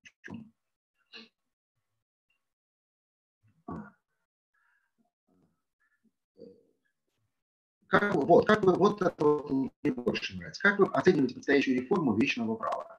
А, вот я вам скажу, как я ее оцениваю. Да, прямо вот в этом контексте. А, вот 25 лет назад на моих глазах разворачивалась дискуссия о личных правах. Надо, не надо. И уровень этой дискуссии был на голову выше той дискуссии, которая идет сейчас.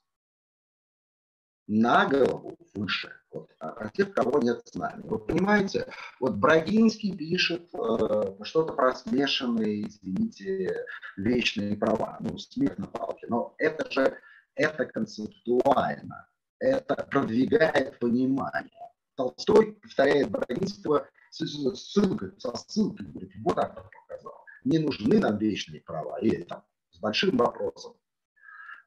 Дозорцев, вы понимаете, Маковский, Мазолин, Суханов, Рубанов.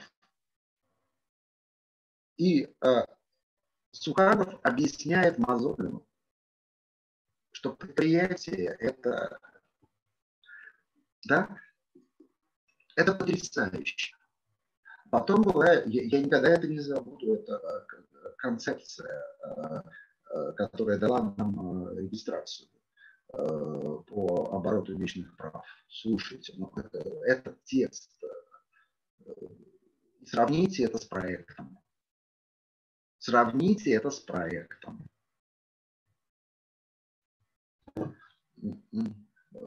Как такое получается? Как такое? Вот ощущение такое, что вот тогда действительно родовая травма. Вот тогда, 25 лет назад, мы могли сделать систему личных прав.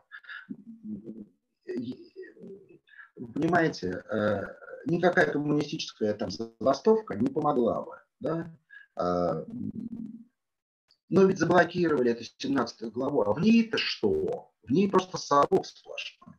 Как можно было такое написать, имея такие силы, такие кадры и такое понимание? И даже важно не то, что не все понимали, важно то, что было, была дискуссия совершенно другого класса. И люди хотели этого, да? А сейчас, вот, вот, вот э, э ну, ну, ну, вот взять снова переиздать Рахера, да? Ну, э, ну как не надо, да, понимать. Э, вот что-то все на уровне Райхера теперь. Да? Э, берешь э, закон, портал, там Рыбалов Андрей Олегович обсуждает недостатки проекта. Так он сам не понимает, что такое абсолютное право. Он его путает с, с, с непосредственным. И не просто путает, а он дальше непосредственности не идет. У него материалистическое представление о вечных правах. Он абстрактной абстракции не видит. Ну куда дальше? Кто, дискутирует? -то? Это вот к вопросу о лучших ученых. Да. Э, ну, ну, ну, ну, ну, вот так. Вот, вот так. А, э, в частности, главу про владение. Ведь там, например, Аймус вообще забыл, ну и правильно, что забыл. А, прям как, прямо как у немцев. Ну, так мы так это написали. Мы даже написали год и один день. Владимир защищается, а, да, независимо от насилия. А вот если, ну да, да, да, это же, ну, это чисто феодальное, это сизин, да, это сизин, а, это сизина, да, вот что у нас там написано. Да. В 21 веке мы хотим такое принять. Мы ничего не знаем про владение, мы не хотим ничего про него знать. Сколько диссертаций защитили, и так ничего и не знаем. Кто пишет это все? А в каком государстве, по-вашему, да, сейчас самое развитое гражданское право? Вы знаете, по-моему, вот по уровню вот, sophisticated, по уровню абстракции, по уровню детализации, по уровню обсуждения. Это, конечно, Италия. Это, это что-то запредельное. Да? А,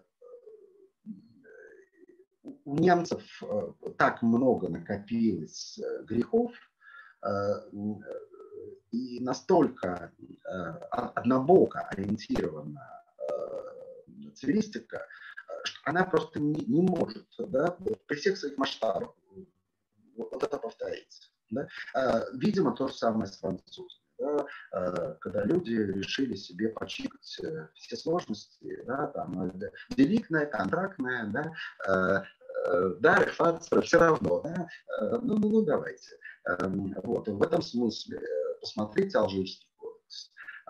Да, или там молдавский. Вообще фантастика. Вот, вот, вот всем рекомендую молдавский кодекс.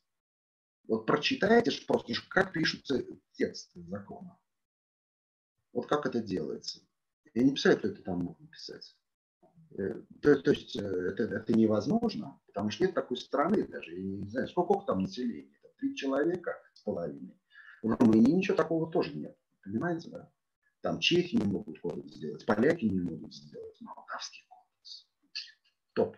А, вот, ну, не, не, не знаю, чудо, чудо какое-то. А, вот, я, я понимаю, когда там Рене Давид пишет в Эфиопии кодекс, да, Голшмидт э, пишет там а, в Аргентине, ну, можно, можно понять да. Вот. И, к сожалению, не голландская. Не голландская, э, слушайте, они сразу сделали очень упрощенный подход. Очень много подразумевалось.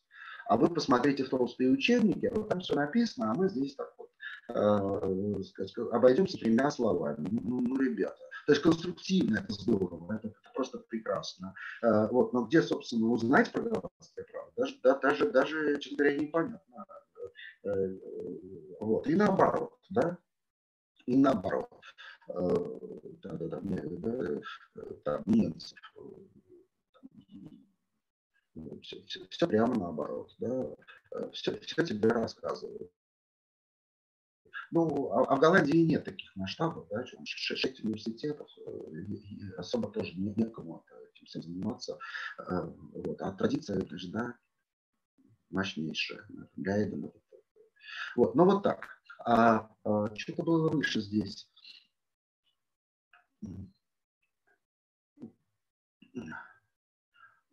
Что-то я видел.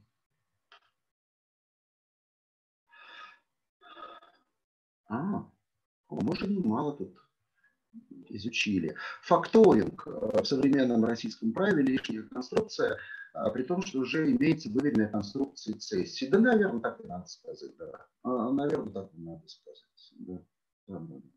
Ну, думаю, думаю, что так оно и есть. Вот, что касается того, насколько цессия выверенная, это, это вы меня извините, да, э, но опять же, если вы все такие, да, э, читающие люди, да, ну, ну, ну возьмите вот э, там DCF, ну, ну, ну, ну, ну, посмотрите, какие вопросы ставятся применительно к сессии.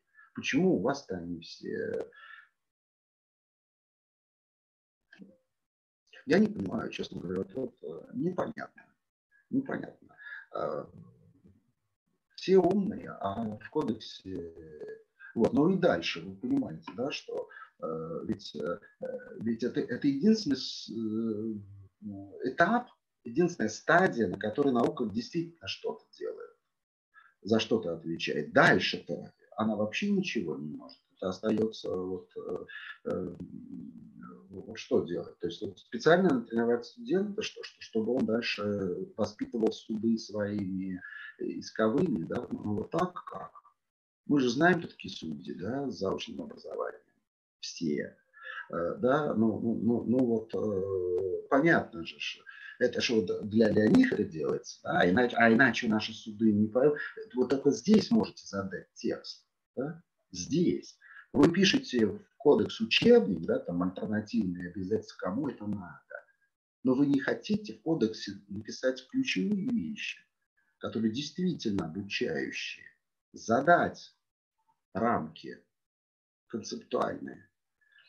Вот. Ну, как-то так. Очень может быть, что мы сильно попали под а, а, англоамериканское влияние, да, где деконцептуализация, не хотят концептуализировать все концепции там, экономики, да, психологии, поведения. Да, там. Ага, вот. А то. А, поведение, да, поведение. У Кельзина, кстати, тоже поведение. Поведение, право поведения регулирует. Это просто еще шаг, как концлагерь. То есть даже и шага не надо никакого. Сам вроде сбежал. Сам-то сбежал. Ага. Ага. А зачем писать такое? Ну, вот так. Так, чего дальше? Боюсь, что... Э, А, он что-то еще есть. Про выделение вещи. Делимость и неделимость. Нет, делимость, неделимость – это для обязательств. Это для обязательств. Можно исполнять, э, да, или невозможно. Это, вот, это, это, это, там. Нет, это не про вечное право. Э, да, это, это, это разные понятия. Э, вот. Выделение одной вещи из другой. А, а почему нельзя выделять одну вещь? Это как раз можно. Вот это как раз совсем не проблема. Это, вот, вот это можно. Более того, вот в проекте это наконец будет, да, потому что так человек не выбегает. Да? А как вот взять и э, да, распорядиться половиной участка? Же, вот. Но надо сначала понимать, что это можно. Ну, давайте в кодекс это напишем, правда, обучающим. Вот. Ну, ясно, что надо новый номер получать. Ну, понятно, но это, это по воле делается. Да? Если это движимая вещь, ну, можно э, оторвать руку и стать, то и с ней на рынок выйти. Эм, ну, ну что проблема? Да? Можно. Э, вот. А дальше, не отрывая руки, можно полстатуи Почему нет? Почему нет? Конечно, можно. Конечно, можно. Вот. А, еще что-то пишут. Почти два часа прошло. По-моему, тоже достаточно. А, давайте эти вопросы. Да, а я готов. Нет, давайте, давайте. Что же мы раскочегарились? А, то, то, то, то, видите, я в патетику впал. А мог бы чуть полезное, может сказать. Ограниченные вечные права должны иметь открытый или закрытый перечень? Конечно, закрытый. Конечно, закрытый. Это определение личных прав. Списка открытым быть не может. В Англии закрытый список. Одна из немногих стран, где это прямо написано. Еще в Аргентине.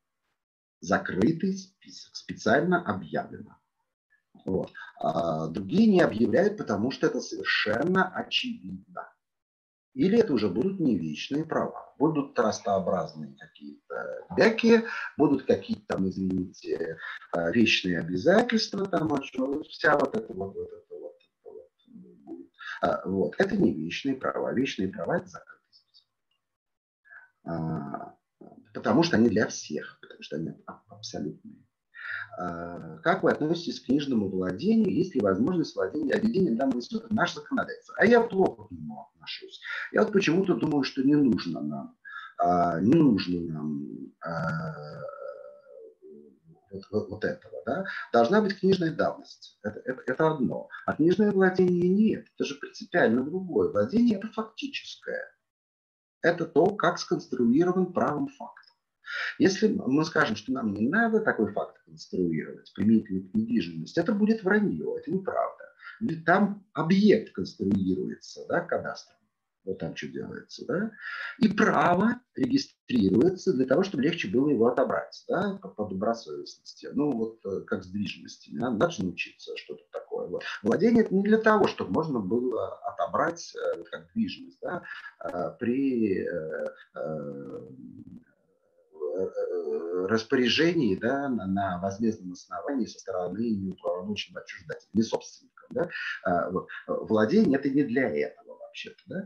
Владение для того, чтобы найти ответчика по индикации. Ответчик по индикации – это я в реестре, а ты у нас кто, а ты, а ты владелец. Вот я иду и индицирую. Да? Вот у Рудокласса получается невозможность индикации недвижимых вещей. Э, как только он книжное владение допускает. Да? У нас владение не регистрируется. Да? И то, что в проекте это прямо сказано, владение не регистрируется, это абсолютно правильно. Владение не регистрируется. Это не право. Это совсем по-другое. Так, что дальше-то? А, а больше вроде я что-то не вижу особо. А, да, ну вот так. А, вот еще что такое? Есть еще. Давайте еще. Давайте еще. А, а, а люди с нами еще есть? Да уже, уже люди разошлись. Все. Им, а, моя это самое, а, мое движение есть перед этим. А, тут про Постклассическая теория права Чеснова. Да не думаю я про нее. Э, очень хорошо, когда э, есть э, мыслители, есть ученые, и они производят тексты, которые заставляют думать. Это очень хорошо.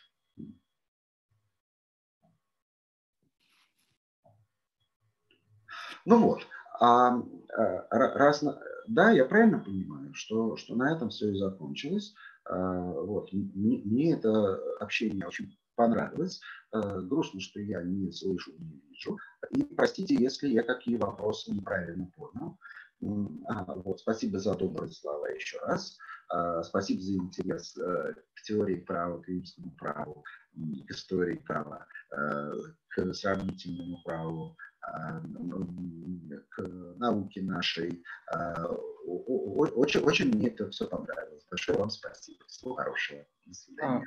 Дмитрий Владимирович, а. еще раз вам большое спасибо. И я вот не смог переслать, чтобы вас не отвлекать, но огромное количество сообщений, которые приходили в чат на Ютубе, а, это были сообщения, выражающие вам благодарность за ваши труды, за ваши лекции. А, и я думаю, что сегодня все получили большое удовольствие и надеемся вас еще раз и не Надо раз... было их, их транслировать, я бы тогда получил больше удовольствия. Спасибо большое, ужасно приятно, когда хорошие слова говорят. Очень рад. Спасибо.